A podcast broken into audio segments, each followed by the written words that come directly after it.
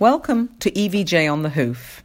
This podcast will overview a paper published in the March 2018 edition of EVJ.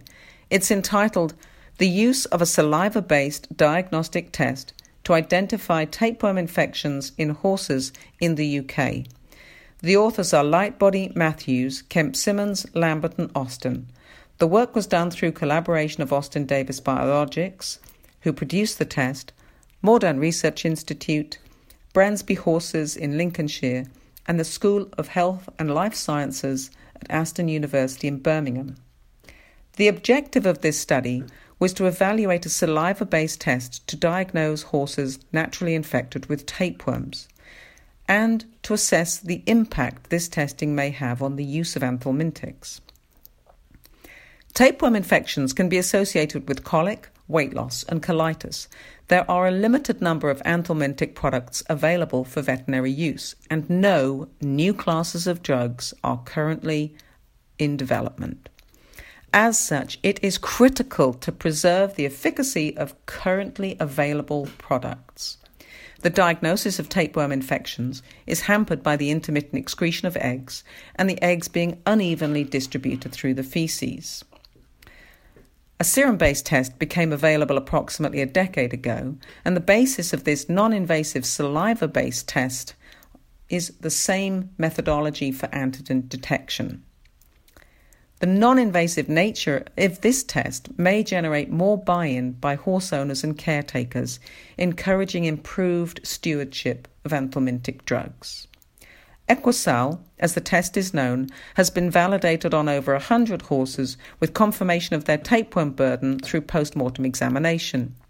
The sensitivity and specificity of the EquiSal saliva test is similar to that of the serum test, being approximately 83% and 85% respectively. The original validation publication for EquiSal reported that the 17% of false negative results were all horses with less than 20 tapeworms each. The significance of that number, 20 or more tapeworms per horse, is based on literature supporting the concept that the pathological effects of tapeworms correlates with the burden intensity and that lesions are more severe in horses with more than 20 tapeworms. The EquiSal test yields a result that breaks horses into one of three groups based on their tapeworm burden. These three groups are described as low, borderline, or moderate stroke high. Horses with a borderline or moderate stroke high test result were treated with praziquantel paste. In this study, over a thousand saliva tests were taken over three time periods, approximately six months apart, autumn, spring, and the following autumn. All of the horses, approximately 240 of them, were based on pasture during this period of time. In terms of the results, at each testing period, between 85 and 86% of horses tested below threshold for treatment. At the second testing period, half of those horses that needed treatment, or 7% of the herd, were receiving their second dose of praziquantel. During the third testing period, of the horses that were tested, 8% were receiving their first treatment, 3% their second dose, and 3% their third treatment.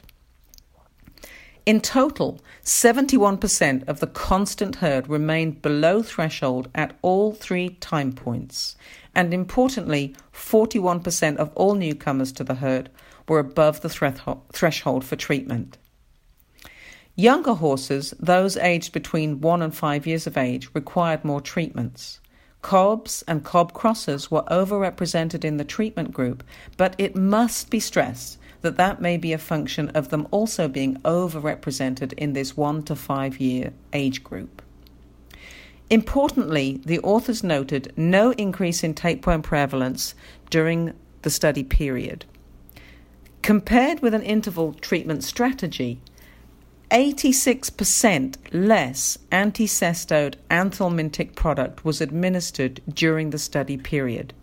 This massive decrease in anticestode anthelmintic use based on twice a year saliva testing is really important because a decrease in the use of these drugs decreases the selection pressure for the development of drug resistance. This is important not just for tapeworms, but also other intestinal worms, since many products are a combination of these drugs these days. For more details of this study, please go to your EVJ either online or via the app. And thank you for listening.